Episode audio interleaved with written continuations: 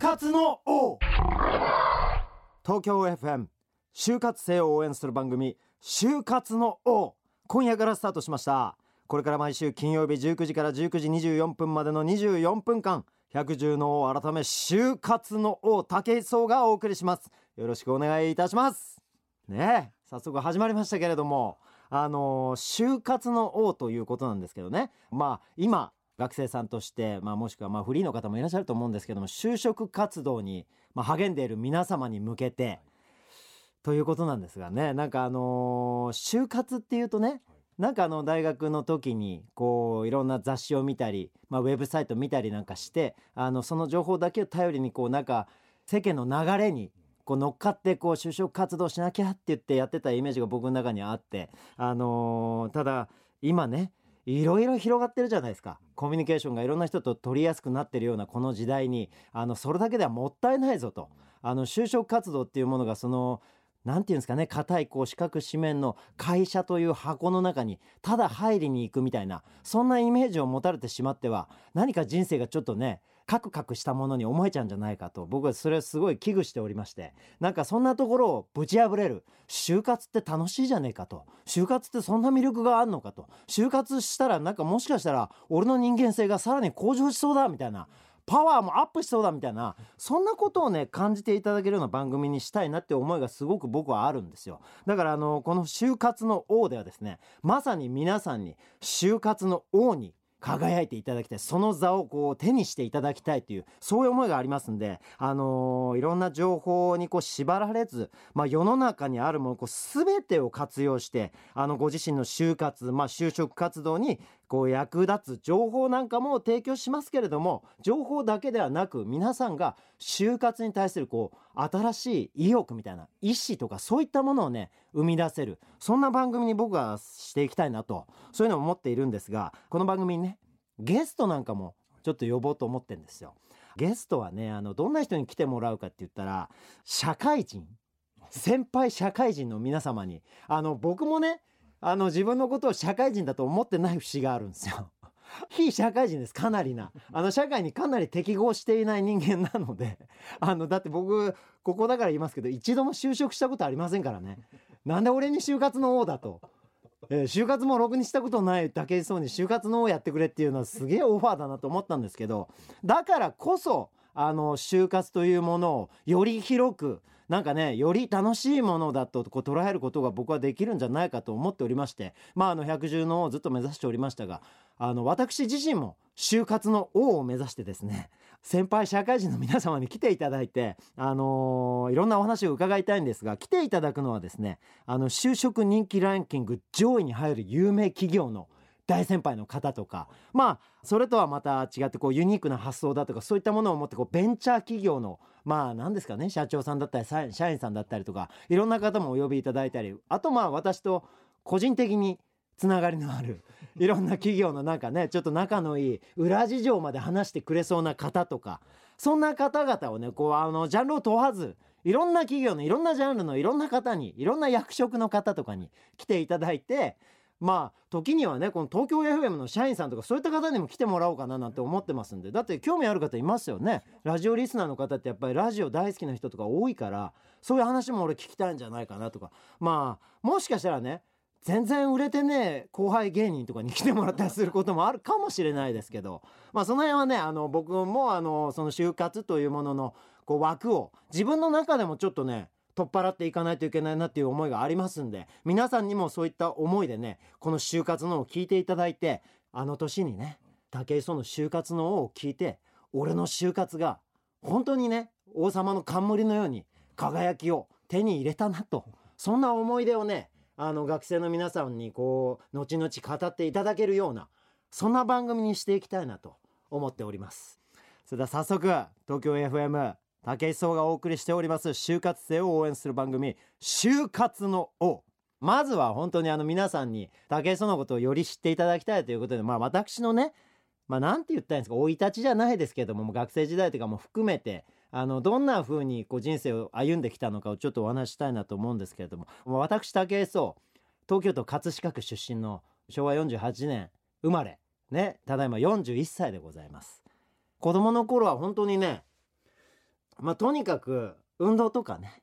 あとなんだろうなあのエンターテインメントみたいなものが好きで、まあ、テレビとか雑誌とかでね、まあ、よく映画だとか、まあ、あのスポーツ番組だとかあとまあなんだろうなあの音楽だったりとかね。あのそういったあのまあエンターテインメントみたいなものに常にこう目を奪われてというか心惹かれてまあ楽しめることっていうんですか？こうまあエンターテインメントってまさにその人を楽しませることだと思うんですけどそういったあのコンテンツにすごく心を奪われた少年時代だったんですね。いろんなこう分野にこう興味がある結構活発な子供だったんですけどあの中でもやっぱりあの僕が惹かれたのはスポーツで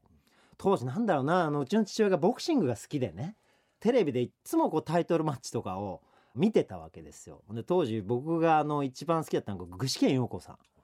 あのね最近番組でお会いするんですけどあの当時の面影は一切ないですよ。ええ本当にね 具志堅さん本当に。もうね僕の中でヒーローなんですよ。あの本当にあのなんだろうないつもねあの具志堅さんあの劣勢なんですよ。あの試合前の予想は。あの必ずみんなねあの具志堅さんとあの例えばなんだまあ、グスマンとかねあの有名なチャンピオンいましたけどそういった選手と戦う時はあの具志堅まあ不利なんですよね。8-2で不利とかね。絶対チャンピオンの方が強いなんて言われながらも彼はその現場に立ってこうリングに立って戦い始めると試合中に成長しだすんですよ。あの人。これなんかミックスアップとかってなんかボクシング界では言うらしいんですけどあの相手の技術に合わせて自分の能力がそこに同調してあの自分のなんか力があの今まで手に入れてなかった力が急に出てきちゃうみたいなことが起きるらしくてあの具志堅さんの試合は毎回そういう試合だったんですよね。で僕はあの彼はね未だに破られていないあの日本人の最多世界タイトルマッチの防衛記録持ってるわけですけどもあのそこに憧れてねあのスポーツやりたいなとか思う気持ちが膨らんでであの小学校の時にあの少林寺っていう映画があったんですけど、まあ、リー・リンチェ主演ですわあの今のジェット・リーさんねあのハリウッドスターの彼があの若い時あの10代の時に少林寺拳法の国際大会なんですよ。世界大会が、あのその大会で何連覇だかな？分かんないけど何回かね連覇してるんですよ。5連覇だったかな？なんかしてんですよね。それであのそのまあ功績が認められてというかそれでの注目を浴びてあの少林寺というまあ映画に主演してあのスターの街道を走り出すんですけどもそれを見て僕があの父親に俺も少林寺やりたいと言ったところからあの近近くに少林寺拳法の道場ねえかって探してみたんですよね。そしたらなくてであの空手の道場があったんでそこにこう入門するっていうのが僕のスポーツの一番最初なんですよ。でそこからこうスポーツにはまりあのかけっことかあるでしょ？あの運動会で。でそれも僕あの幼稚園とかでもまあまあ言ったらぶっちぎりトップだったんですよね。なんだけどもあの小学校に入って2年生になった時に同級生の山本君っていうね山本なんだっけな則高だったかな？個人名言っちゃったよ。山本君ね、まあ、同級生の山本君に負けかけるわけですよ。途中まあ 100m 走ぐらいの距離だったと思うんだけどそれを 90m ぐらいまでギリギリ負けてて。でゴールのところでもう無理やり胸出して勝ったかどうか今の写真貼ってあったらもしかしたら負けてんじゃねえかぐらいで俺無理やり1着の旗持った女の子のとこ走ってって旗奪い取って1位にしたっていう。そしたら山本君ずっと不満げな顔しててそれを正午ぐらいまでずっと言われてたんですよね。でそれが俺ちょっとね恐怖感の絵も言われる恐怖感だったんですよ。なんか自分の存在を否定されちゃったようななんか自分ってすごい能力を持ってると思ってたのにあれ同級生にこんなに簡単に負けちゃうのかもしれないみたいなね多分ねこういう感覚って皆さんがこうテストとかテーマである就活もそうですけどそういうのに差し掛かった時に急に襲われる感覚だと思うんですよね。なんか今までのんびり学生生活過ごしてきたのになんかわかんないけど先に俺の友達が内定もらっちゃったとかやべえ俺まだ一次面接も通ってねえのにとかそういうのあるじゃないですか。で俺もあったんですよねそういうのがね。あのそれはもう俺があの目覚めが早くてもう小2の時だったっていうねでちょっと皆さんの焦りとは違うかもしれないけど僕はそこですごい危機感を感じましてあのここでね武井壮が初めての就活に立ち向かったと言っても過言ではないですよ。俺はよしとこの体を動かすという作業において誰にも負けない男になろうって決めたわけですよ。で小学校3年生の時にとにかく足速くなりてえと。とにかくあの運動会とかで負けたくないとね走るのでこう人に負けたくないっていう初めてのそういう感情だったんですね僕の中ででそれをこう叶えるのに毎日ストップウォッチ持って学校までの通学路を走っていったんですよでそれであのタイムを測ってったらもう最初の2週間ぐらい毎日自己ベストが出るわけですよぱコツが分かってくるからあそこまで全力でいっちゃうと疲れちゃうなとかで走りを変えたりとかでちょっとインサイドインで曲がってみたりとか分かんないですけど アウトに膨らむとやばいなっていうんで俺のスピードならインからインに行けるとかってなんかそれをこう距離短縮してったりとかただインインだと今度ダメだからインアウトに膨らむともっとスピード上げられるなとかなんかそういうのをいろいろ考えながら通学路をわーっと走ってこう行ったんですけどそしたらどんどんタイムは伸びるんだけど2週間ぐらい超えたあたりから、まあ、なんつったらいいんですかね。やっぱり生理的な限界みたいなのが来るんですよね。人間の体ってそう簡単にこうなんつうの成長しないからタイムが伸びなくなるんですよ。でもそれが俺はあのなんつったらいいのかな。すごくこう衝撃でなんで早く走りたいと思ってるのに早く走れないのかっていうのがすごい、まあ、不思議だったんですね。それであの体育大のあのお兄ちゃんが同じマンションに住んでたんでその人に相談したら「いやそんなことに興味持ってんの？君は」と小学校3年生なんですごいねと。まあいうことであのじゃあこれをあげるよと体育大であの去年使ってた教科書をいただいたわけですよ。あのいろんな運動生理学とか解剖学とかなんかいろんなそういうなんかさまざまなジャンルの体育学の本をいただいたわけですトレーニング理論みたいなやつとかの。でそれを読むのが趣味になったんです。はい、あ、で小3の時にそれを読み出してあのだんだんこう筋肉っていうものが何なのかなんどうしてこれが動くのか関節ってものはどうして曲がったり伸びたりするのかでそれは脳から指令がこう出てこうそれが電気刺激となって筋肉に伝わってみたいなこうシナプスというものが稼働してみたいななんかいろんなそんなことを小3の時に学んだわけですよ。であのだんだんこう体の仕組みが分かってきてじゃあ疲れるっていうのはどういうことなのかっていうのがだんだん分かってきて、まあ、酸素が体の中に足りなくなって、まあ、血液から酸素が送るこう量がね足りなくなって筋肉がこう動くのを阻害してしまうみたいなそんなことが徐々に分かり始めて、あのどんどんその後もタイム伸びましてでまあ小学校時代無敗で小学校を卒業するという一つ目のその私のね目標が達成できたわけなんですけどもまああのそんなところから僕のスポーツ熱が始まりまあ小5の時に、まあ、野球をやっていて全打席ホームランが打てないっていう悩みをまた人に相談するっていうなんで 目の前に置いてあるペットボトルの水まあその時はコップでしたけどコップの水は毎回飲むの失敗しないのになんで同じホームランを打つという活動に関しては失敗してしまうのかっていうのがこれがもう不思議でしょうがなくて同じ頭で思ったことを体でやるっていうことだけなのになんで失敗するんだっていうのが分かんなくてこれは俺またプロになれないかもしれないと。この道で俺はあのなんつうの職に就くことができないとかこの道でスムーズに自分の思う道をたどれないのかもしれないと思った時また衝撃で。それも人に聞いたんだけど今度は答えが誰も返してくれなかったと。いやそれは分かんない。プロの選手でもそれは打てないんだからそういうもんなんだよって言うわけですよ。いやそんなはずはないと。もっと何か例えば全打席じゃなくてももっと確率を上げる方法はあるはずだと思ったんだけどどこにも答えが書いてなくて。でそれを僕あの見つけたのが小5の時だったんですよ。それが今も僕の人生を生きる上での竹磯を動かす基礎になってんですけど小5の時にそのキャッチボールとかをしてんのを父親がねたまたまあのビデオカメラを買ってきたんですよ。当時初めてですあのホームビデオっていうのが発売されてあのお父さんたちがこんなどでかい今のテレビ局のカメラみたいなでかいやつで子供を撮影したりとかしてたんですよ。当時な VHS とかねそういうなんかテープでね撮影してたのそれで僕が野球やってんのを撮ってくれたんですよね。それで僕その映像を見て愕然としたわけですよ。うわと。俺はこういうその時になんか西武ライオンズの選手を真似して投げたり打ったりしてたのに全く違うフォームだったんですよ。あれと。俺は左番東尾治をやっていたのに全く東尾治のフォームじゃないと。わかります？この衝撃。松沼兄兄のアンダースローを真似して投げていたのに全然松沼兄ではない。むしろもう弟だぐらいの。これ分かんないかな？この今の就活生たちは。これ分かんないかな？この歴史の話。長井投手の真似をしていや違う。テリーの打撃を真似していたのにスティーブの打撃を真似していたのに全然太田拓司の漢字を出してて全然違うみたいな。わかんない。わかんないですか？わかんないか？ごめんなさいね。今ちょっと熱くなっちゃって。ち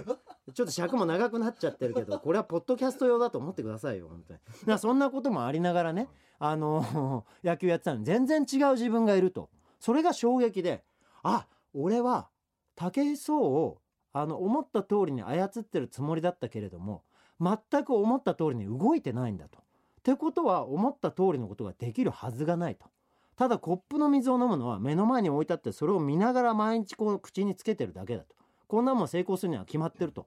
ただバット構えてピッチャー見たらもうバットは見てないじゃないかと。じゃあバットのある位置バットがどこに向かってんのか自分の手が今どの向きを向いてんのかなんて分かってるわけがないんだと。これが俺がスポーツがうまくいかない理由なんだっていうのに気づきましてまずはスポーツをやるにしても何にしても一緒なんじゃないかとまずは武井壮が武井壮を思った通りに動かせなければ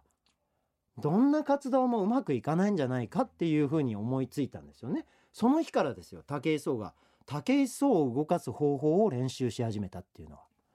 これがねあの今にもつながる未だにその時の思いと一切変わってないです。武井壮が武井壮を自分の頭の思ったように動かして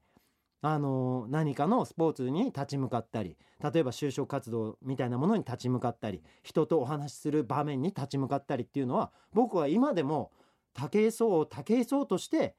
武井壮より思った通りに動かしながらいろんな人と向き合いたいと思ってるんですよ。でもね意外とねこれってみんなできてなくて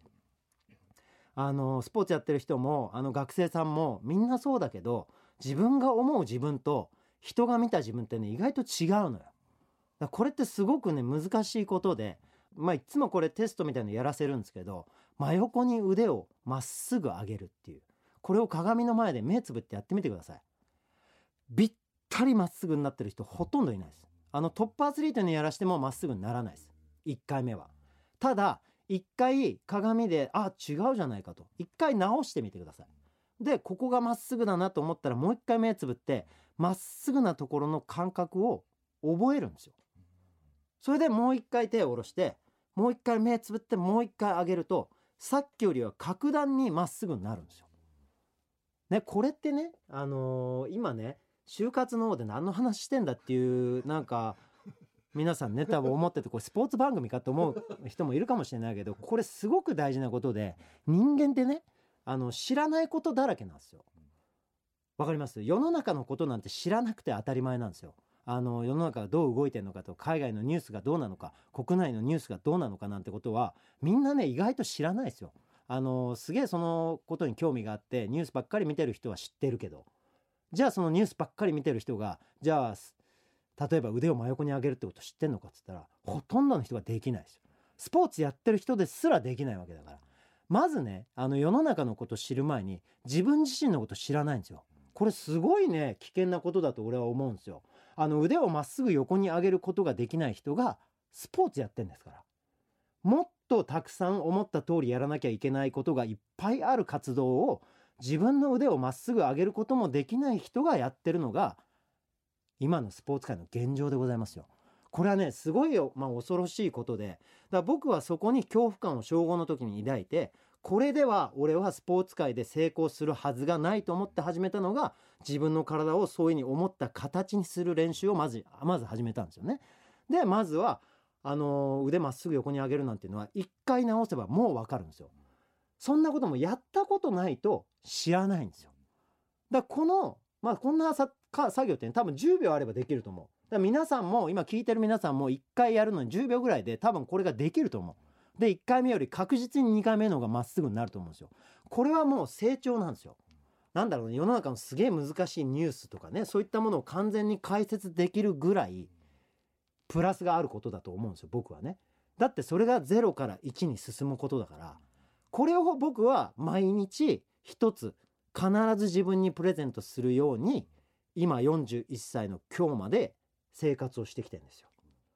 だからその間いろんなことやりました。あの中学野球部入って、まあ東京の名門の中学すごい強い中学でそこで野球を覚えてで高校はボクシングをやってでボクシングもまあそこそこの、まあ、成績というかあの技術を身につけてで大学で陸上部に入り短距離をやりであの大学3年生から陸上十種競技っていうものを始めて十種競技、まあ、2年半ぐらいかなで日本チャンピオンになりと。でその後ゴルフをやりにアメリカに4年間ぐらい留学してでその後日本に帰ってくるんだけどもまあ仕事がなくてね。ええその頃ね、まあ、28歳か9歳ぐらいだったのかな。であのどうしようと。でやりたいこともなかったんですよ。何がやりたいのか分かんないと。でゴルファーになりたかったんだけどなんかそれなりきれずあのなんかねだらっとしたしあの時間を過ごしてしまってそれは多分陸上で日本チャンピオン取ってしまったことで満足しちゃってたんですね。思いを遂げられたっていうところにね。だからそんな思いもありゴルフ行ってもダメででその後台湾プロ野球のコーチをやるっていうね。もうわけわかんない道のりでしょ？もうここまででも。でその後日本に帰ってきてあのプロスポーツ選手のあのコーチみたいなのを始めるんですよ。いろんなあの競輪選手まあ、プロ野球選手まあ、あとななんだろうなプロゴルファーとかあとまあ陸上の日本代表選手とかそういったいろんなスポーツの選手のトレーニングコーチみたいなのを始めてで、まあ、僕のトレーニング理論がやっぱり頭で思ったことをその通りにできるようになるトレーニング方法なんでそうなれば技術練習は少なくて済むしだって思ったようにできるわけだからだから技術練習を少なくして疲労を抑えてフィジカルの能力を高める時間を多く取ると。でフィジカルが強くなれば今と同じ技術でも昔よりも結果は良くなる。だから結果が良くなっていくってことは自己ベストが毎回出るってことなんで成長を阻害しないと。でその一番の原点はやっぱり自分の思ったことを思った通りにできることだったんですよね。でそこが分かんない選手が多いから技術は僕よりも高いんだけど僕のところに教わりに来る選手がたくさんいたんですよ。どうやったらもっと思った通りにできるのかと子供の頃に覚えた技術しか僕はできないとで新しいコーチに次のスイングをこうしたらどうだとか指導されると迷っちゃうんだとかっていう悩みを持って僕のところにやってくる選手が多くてですねでそんな活動をしながらあの、31歳ぐらいの時かな30歳かなぐらいの時にあの、野球チームに入る入団テストを受けに行くんですよ。欽ちゃん球団っていうね。ゴールデンゴールズ茨城ゴールデンゴールズってその入団テストの情報を。まあこれも就活の一部ですかね僕ね。あのネットでね。あのなんかのスポーツやりたいなと思ったんですよ。その30歳を迎えるにあたって。であの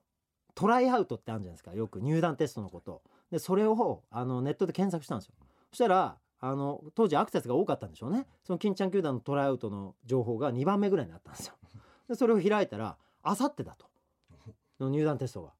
あさってどどこだったかな？なんかあの世田谷あたりのあの大学の野球部のグラウンドであると。やべえ申し込まなきゃと。あのまあそういった感じで入団テストに潜り込めて。で潜り込んだらなんか知んないけど身体能力高いんで受かっちゃったっていうねそんなもんですよね。人生ね。ただね当時野球も中学しかやったことないのに冬場に130キロ以上投げてたんですよ。いきなりマウンド登らされてピッチングやれっつったら。そしたらジャイアンツの香取コーチが「あの左のやつ元気よくていいな」っつって「この時期に130投げるか」と「プロでもそんなもんだぞ」と。これはいけんじゃねえかなんつって。野球の経験は何高校でやってたの？なん大学？なんて聞かれて「いやそうっすね。修徳学園中学ですね」つって。はい、あ、の堂々と中学時代しかやってない野球歴を披露したら 嘘だろと。お前すごいなと。いいんじゃねえかっつって入団が決まっちゃったっていうね。だからそんなところから始まりその後野球は1年でやめちゃうんですけどあの140キロ投げたくて始めたんでなんでかっつったらまああの大きい動物を倒すのに140キロぐらいのスピードで球投げないと、まあ、小石を投げないと倒せないっていう理論だったんですよ。まあ、まあこれ言い始めちゃってもすげえマジ番組がぐちゃぐちゃ長くなっちゃうからもう言わないですけどその頃あの動物とねアメリカの山の中で偶然出会ってしまってでっけえ鹿ともう殺されると思ってちょっと衝撃を受けてあのその帰り道に、まあ、たまたま襲われなくて済んだんだけどその帰り道にでっけえ動物図鑑買って動物を調べ始めるっていう活動をし始めたのが28歳の時だったんですよ。でそこであの象とかカバーを倒し出したのが30歳ぐらいだったんですよね。倒し出したっていうかどうやったら逃げれんのかを考え出したのが その頃だったんですよ。で象とか逃げんのはもう打撃は効かねえから石とかで威嚇するしかねえっつってただ100キロぐらいだと一切効かないらしいんですよ。皮膚が厚くて。だから140キロ最低投げないと象の皮膚を突き破れないっていうからだそれで140キロ投げようっていうんで俺野球を始めてたんですよ。すげえ不純な動機でしょ？なんかもう就活生に申し訳ないけど他の入団テスト受けに来た人に申し訳ないっていうそういう理由で始めたんだけどまあそれで141キロっていうのを1回だけ投げたんでよしっつってこれでもう大型動物も大丈夫だっつってやめるんですけど まあ他にも理由はあったんですけど、なかなかあのピッチングコントロールがあんまりうまくいかなくてスピードは上がったんだけどあの試合であんま使えないってことででその後どうしようかなって街をブラブラしてる時にあの芸人さんとかねいろんなタレントさんとかアーティストの方と出会ってその人たちのライブを見に行ったりその人たちを番組で見たり YouTube で見るようになって自分がゲラゲラ笑ったり泣いたりするのにふと気づくわけですよ。あのエンターテイナーの方をまた小学生の時にその少林寺見た時のような、まあ、具志堅さんの試合を見た時のようなときめきが心の中に生まれたわけですよ。それで俺はいやスポーツここまでやってきたけど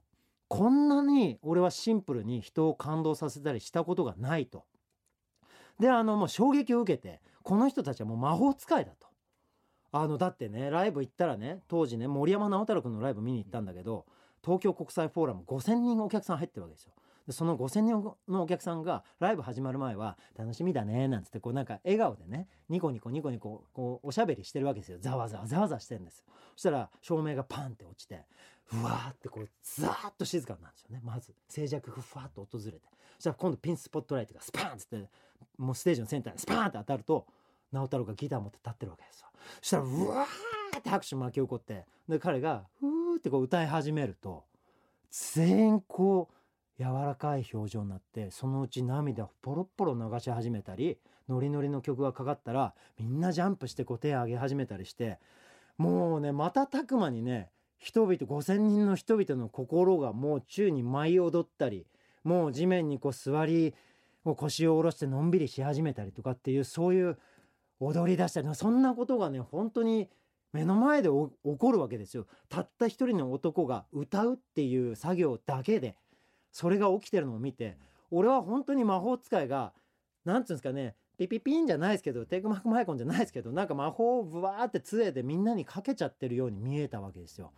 その声がねブワーって飛んできたんですよ俺のとこに。それを見てねほんと魔法使いだと思ってで芸人さんたちもまあなんつったんですかねあのネタとかトークでみんなをゲラゲラ笑わして涙流して腹抱えて笑ってる人が客席にいっぱいいるっていうのを俺見てね俺もあんな魔法使いになりたいって思っちゃったんですよね。そっからですよ俺が芸能界っていうものを意識し始めて。ただ俺にはあんな話術もあんな技能もないと。どうしようと。ただ俺にはバカみたいな身体能力があると。ただ身体能力だけでは陸上時代そうだったけども日本チャンピオンになっても大してファンも増えなかったしあのーそれが何でかも分からなかったし俺はスターになりたかったんだろうけども昔からエンターテイナーに憧れてあんな風な人生を多分きっと歩みたかったんだろうけどもなんかあの世の中の流れ学校に行って部活をやったりとか勉強をしたり。であの大学が終わりになったら就職活動をしたり。で就職が決まったら毎日会社に行ってあのお仕事をして。でお休みの日は何か自分の趣味をしたりとかまた仕事の勉強をしたりとかしてみたいな。あの一般的なね人々が思うその人間としてじゃないですけど日本人の方が思う社会人としての在り方とかあの学生としての在り方とかそういったものといっつもねちょっとかけ離れた自分の思いを持ってたわけ。うん、でねあのそれが本当にぼんやり自分の中では分かってるんだけどなんかいけないことのような気持ちがしてたの。あのー、これはみんなの中にもあるかもしれないけどなんかね就職活動を真面目にやってないと自分が堕落したような気になってんじゃないかとか例えばまあ分かんないけどその準備作業をどこまで進めてんのかでなんか焦りを感じたりとかでもまだ就職とかってなんどういう仕事に就いたらいいかも分かんないみたいな人もたくさんいると思うんだけどでも世の中の流れがそう今そういう時期だからやらなきゃいけないからやる。でやってみてこの企業に面接行ったらなんか受かっちゃったから行くとか次の面接も行くとかそういう流れがねあのすごい僕は素晴らしいものだと思うんだけどあの自分がそんなにすごい強い意志を持ってなくてもあのそういったところに流してこうたどり着くことができるっていうこの社会はすごく便利でそしてあの親切であの豊かな社会だなってすごく感じることもあるんだけどそれとは逆に自分の中にそのちっちゃく燃え盛る種火みたいなものをずっとあるのを感じて生きてきたんですよ。それがね如実に燃え出したのがその31歳ぐらいの頃。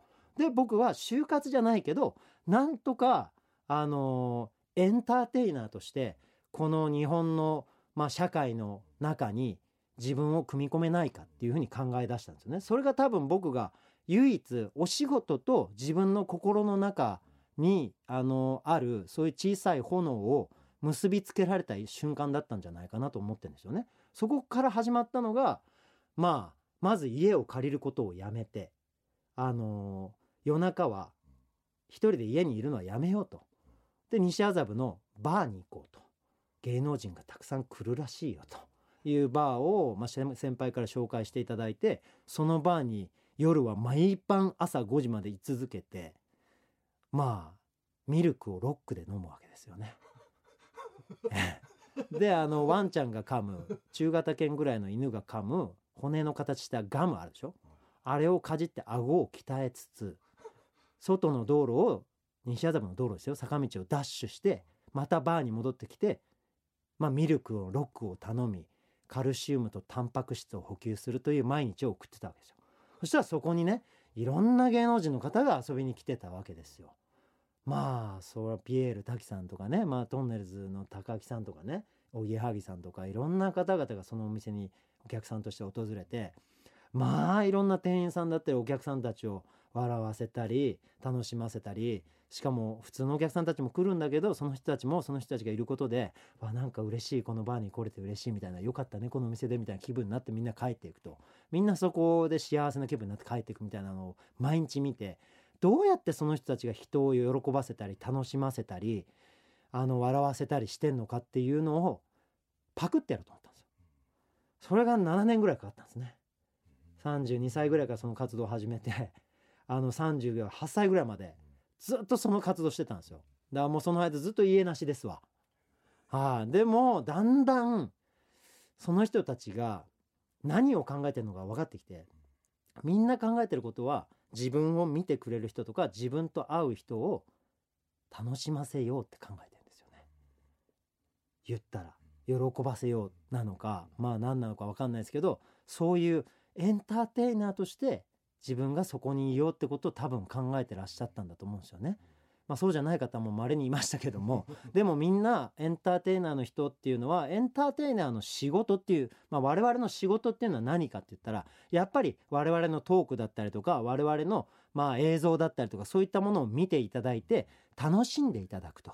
で面白いからこの番組聞こう。面白いからこの番組見よう。面白いからこのイベントに行こうっていう熱を持ってくださることって。これが僕らの一番身近な仕事なんですよ。でそれが達成できているからたくさんの人が見てくれたりあの、まあ、見聞きしてくれたりすることがあの理由となって番組にスポンサーがついたりだとかあの番組にの企画にこの人を入れようっていうふうに決まったりとかまあこの就活の王もそうですけど武井壮みたいな人間に就活ってものを語らせたらどんなことになるんだろうっていう想像を働かせてくれたあの外にいる大人の方たちもいてその周りのスタッフの方たちが OK を出したりしてくれてあのこの人だったらもしかしたら人を楽しませてくれる就活というものをあのそういう形にして世の中に送り出してくれるんじゃないかという思いをもとに僕は今このブースに座っているわけですけれどもあのそういったものにあの裏切りのないように自分自身がまずこの世の中を全力で楽しもうと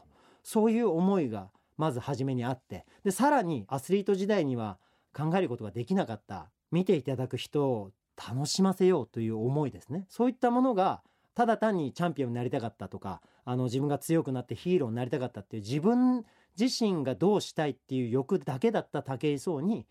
エンターテイナーたちがあの教えてくれたのがそうじゃないと。あんたの価値は自分の力だけじゃないと。その力を持ってどれだけの人に幸せだったり喜びだったりをプレゼントできるかっていうのがあんたの価値だっていうのを僕は教えてもらったと思ってるんですよ。だからあのなんだろうな今はねこうテレビとかラジオにこうやって出させていただいてたくさんの人にこう応援していただくことで私の価値が勝手に生まれてしまってる状況ですよ。だからこれって不確かなものかもしれないですけれども僕ら全力でねそこに向かってあの歩かなきゃいけないと思いますし僕は毎日トレーニングで街中を走っているのもあの僕がもし番組で走れと言われた時に誰よりも美しくそしてたくましい前に進む力を見せられたらもしかしたら見ていただく方が一つ元気になってくれるんじゃないかとかそういう思いで今は走れてますんでもしかしたらそういった思いが少し届いて今この場に立たせていただいてるのかなっていう思いがちょっとあるんですよね。私武井壮ねあのいろんな回り道をしましたけれどもその30過ぎの時に出会ったその就職活動を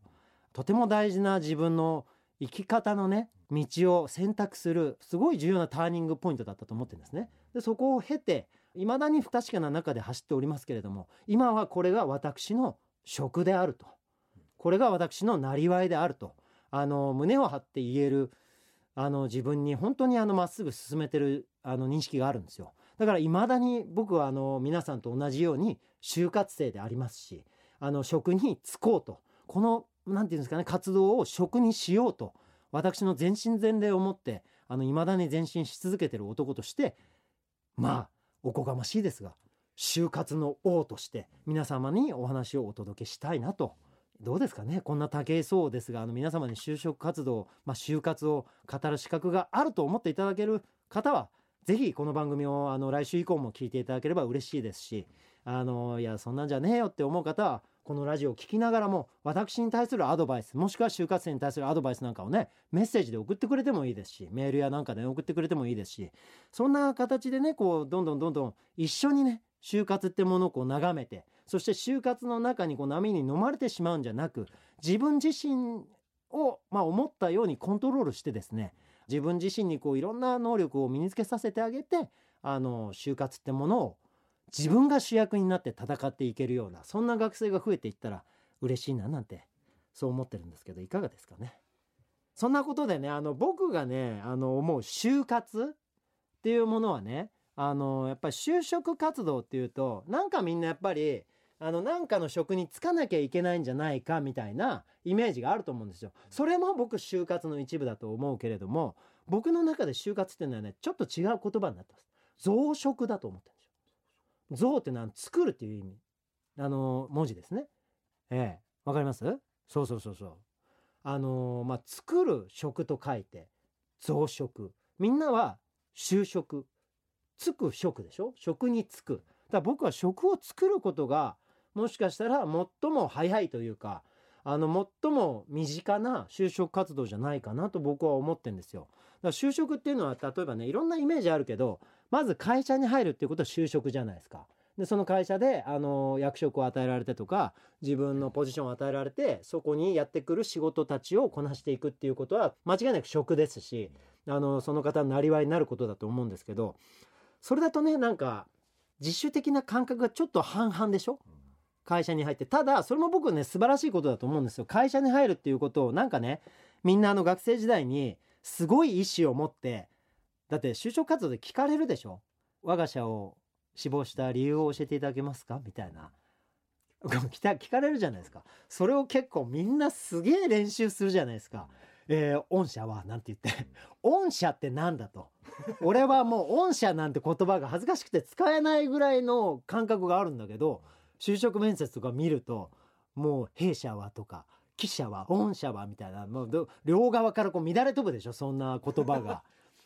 なんだその社もう違う社のもうなんか飛び交い合いはみたいなもうそのキャッチボールがもう僕はわけわかんないんだけど でもそういうのがすごい礼儀だったりとかね社会的な規範だったりとかを踏まえた上で必要だということでのまあ通過儀礼みたいなもんだと僕は思ってるんだけどそれをこなしてあの会社に入るってことをもし達成できたとしたらただね会社に入ったことがゴールでも僕はないと思っててでさらにその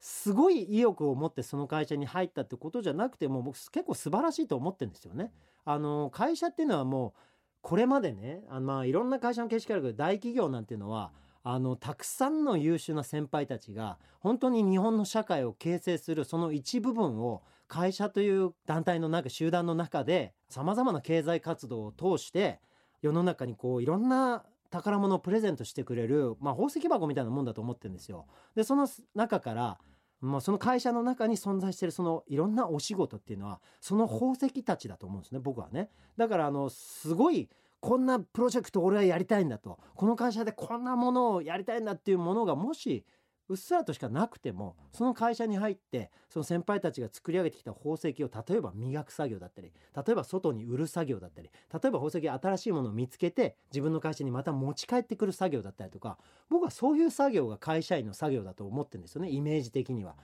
らそこに入っていくことも就職活動だと思うしただそれ以前に僕はあの就職活動まあ増殖活動が僕はできると思っててそれはだからやっぱり皆さんがあの就職活動っていうものにぶち当たる前に本当はもっとやっといたらいいのになって僕は思ってんですよ。だから就職活動って僕はね小学校の頃からさっきも言ったけどあの自分の能力を思った通りに発揮できる体を作ろうと思ってずっと活動していましたしさらにあの学校の成績とかもすごく気になってあのこの学校という小さい個体の中でまあ集団の中で私という個体があの順位のつく点数点数で順位のつくテストというものでどれぐらいの順位にたどり着くのかっていうのは僕にとってはもう就職活動みたいなもんだったんですよ。でそれってすごい小さいパイだけどもあの僕の中ですごく重要でどんなこのその箱の中に入っても自分をまあ高いポテンシャルをその中同じ競争してる中で高いポテンシャルを出せる人として成長するにはどうしたらいいかってことを考えてきてたからだ僕はあのねこれもう本当自慢することでもないけどもあの中学高校とずっと学年トップだった成績が。で本当にあのその成績であの中学高校1円も学費払ったことないですよ 私立の学校で入学金もただ学費もたださらに学校から1万何千円月に毎月支給されるっていう特待小学生っていうポジションを手に入れましてだ無料であの日本の高等教育を受けさせていただいてでさらに勉強もたくさんそのぐらいしてるもんだからあの卒業する頃には同じ学校にいた他の学生よりも知識が多いわけですよ。ね、その時点でもしかしたらこの学校から誰か一人選びなさいって大人の人が言われたらもしかしたら武井壮を選んでくれてたかもしれないなっていう自負もあるんですよ。でさらにスポーツも頑張って自分の思った通りに動く体が出来上がってたんで大学に入って今までやってきたことじゃない陸上競技っていうものをスムーズに選べたわけですよ。俺はこの種目だったら日本一になれるっていう強い意志を持って始められたんででそれで始めたもので本当に日本一が取れたと。でこれは多分小学校中学校高校から小さな集団の中で自分の思う成績を出すにはどうしたらいいかっていうことを常に考えてそれに必要な知識だったりまあなんだろうな経験だったり、まあ、技術だったりっていうものを自分に身につけさせるっていう作業を僕は日課にしてたんですよ。だからさっきも言ったけど毎日一つ自分の知らないことを知ってあげることで毎日一つ今できないけれどもさっき言った腕をまっすぐ横に上げるなんていう10秒でできるようなことを毎日必ず一つは自分にできるようにしてあげるっていうことを今の41歳までずっと毎日続けてるんですよ。これは就職活動とは全く違うけども僕はもしかしたらそれが自分のなりわいになるかもしれない職業を助ける、まあ、人生を助ける武器になるかもしれないと思ってそれを毎日続けてたんでこれは増殖活動だと思うんですよ。自分の職になるかもしれないものを作り上げる作業だと思うんですね。でそういった能力があるからこそあのいろんなあの分野に進んできましたけどもその都度まあ、コーチやりたいって言ったらコーチ、まあ、プロ野球のチームが採用してくれたりとかね。野球チームに入団テスト行ったらあこの子持ってるものがすごいなと。他の選手と比べて野球の技術はないけども他に持ってるものが素晴らしいなっていうことであの入団させていただいたりとかね。芸能界に入ってももしかしたらですけど他の人がしゃべるのと違う言葉が出てくるなとか他の人が動くのと違う動きができるなこの人っていうものが今は走行してあのこの立場でお話をさせてもらっているんじゃないかなって思いが少しあるんです。だから僕はあの就職っていうものが何か特定の職に就くことではなくあの自分自身がどの職についても輝きをまあ放てるような自分自身を作ることだっていうテーマで就職活動まあ増殖活動をこの年までずっと行ってるとだから僕はあの多分この先どんな職についてもそれを楽しめる自分で今もう出来上がり始めてると思います。俺だから明日地球のどっかにポトッと落とされてもやべえ楽しいと。明日から何してやろうかって思える自分で今すごい人生で今一番その能力が高いと思います。だからこの武井壮を使ってどんなことを自分の職業にするのかっていうのを選べる自分になってるっていうのが今すごく嬉しいんですよ。だからあの学生の皆さんにもねただ単にあの就職活動来ちゃったと。でいろんな質問されるから就職の勉強しようと。であの社会の基礎知識みたいなの必要だから本買って勉強しようと。そういったことをねあの就職活動に直面してから始めるのもプラスだと思うんですが是非ねあのまだ就活に面と向かってドーンと立ち会ってないもっと若い人たちそれから今仕事をもう辞めたくてあのちょっと今の仕事から違う職に転職したいと。それも就職活動だと思いますし全く違う新しい分野に飛び込みたいって人も就職活動だと思いますしそういうふうにしてこう広いイメージで就職ってものを捉えそして就職活動に向けてやっぱり必要なものはやっぱり自分自身の知識経験技術だったりするものっていうものをまあ言うたら自分の宝物ですわね。それをどれだけ自分のポケットに詰め込むかっていう作業を皆さんがこの番組を通してこうなんか気づいてですねあのその活動を今日今この10秒間でも行ってくれたら嬉しいなと。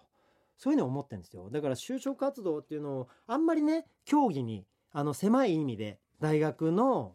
3年生4年生ぐらいがいろんな就職活動イベントに参加したりネットでそれを検索したりとかそういったことだけじゃなくそれも素晴らしい就職活動だと思います。それを素晴らしくするのも自分自身だという思いでねあのそこに立ち向かっていただけたら嬉しいなって思いがすごい強いんですよね。だからこの番組ではまあその辺をこうサポートするためにいろんな就活のスペシャリストだったりとか就職活動の難関をくぐり抜けてきた大先輩たちとかまた就職活動あんまりうまくいってないんだいかなかったんだけど今はすごい人生が充実してる方とか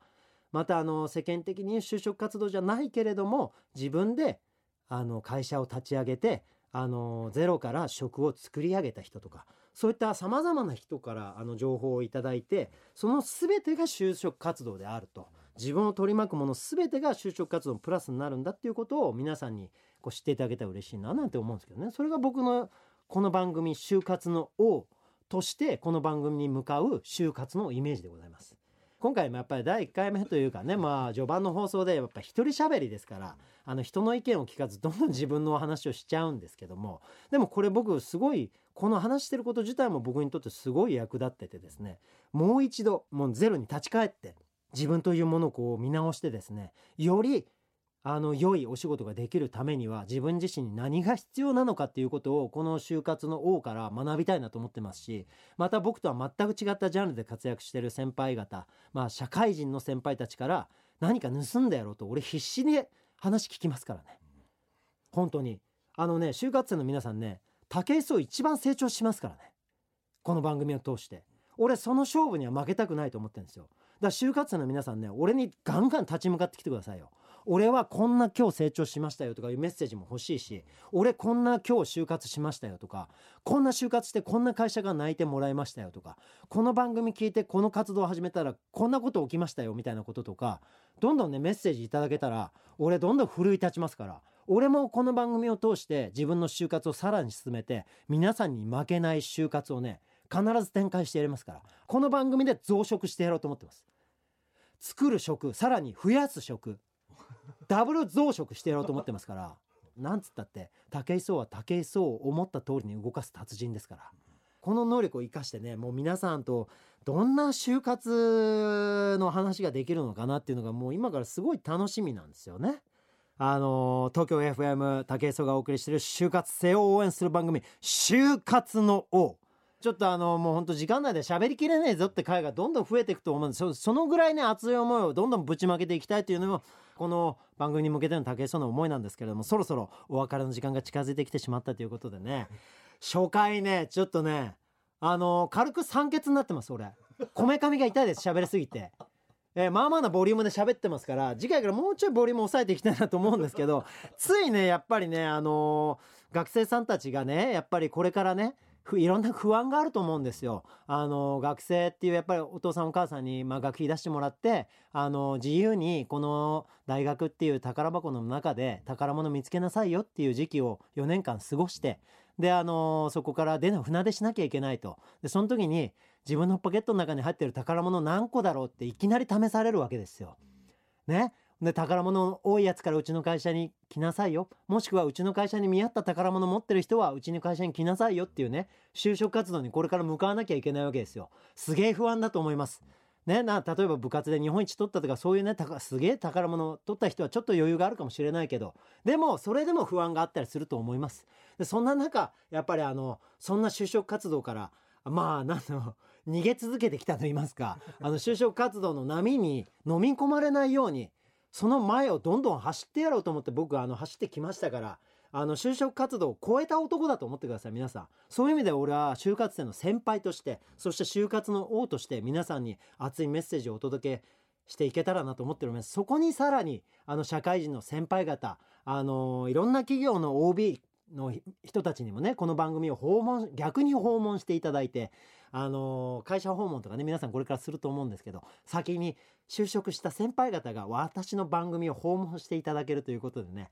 あの多分その社員の皆さんもね結構なプレッシャーを持ってこの番組に来てくれると思いますよ。やばい会社を背負ってどんな話を竹井壮にすればいいんだと。なんかそういう思いでねあのみんなで緊張しながらみんなでねこのその先をこう楽しみにしながらあの決して不安なことだけじゃないと。社会にはあの大学で学べること以上の宝物がいっぱい転がってますからそれを集めて拾ってくるのもよし自分の会社であのゴツゴツした石を磨いて宝石にするのもよしそういった活動をねみんなで楽しみにできるようなあの就活を夢のような島に向かっていくようなあのそんな旅路だと思えるようにねこの番組でサポートしていけたら嬉しいなとそういうふうに思っておりますので来週からもガンガン就活をキラキラ輝いたものにすべく私喋っていきますしあの全国の就活の大先輩たちと協力して皆様をサポートしていきたいと思っております。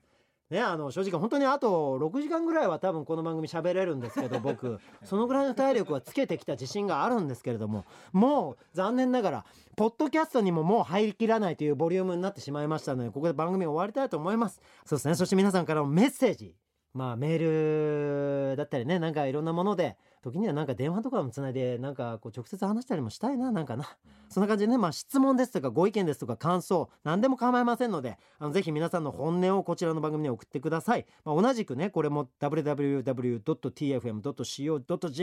スラッシュ JOB ここから送ることができますのでよろしくお願いします。まあ最後にまあ一言皆さんに申し上げるとしましたら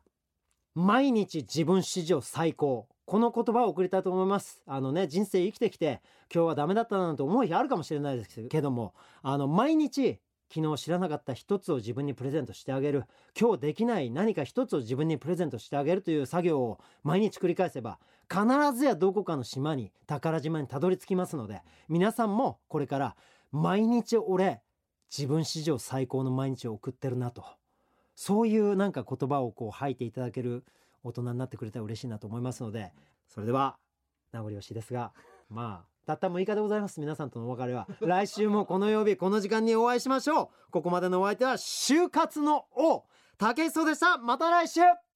就活の王。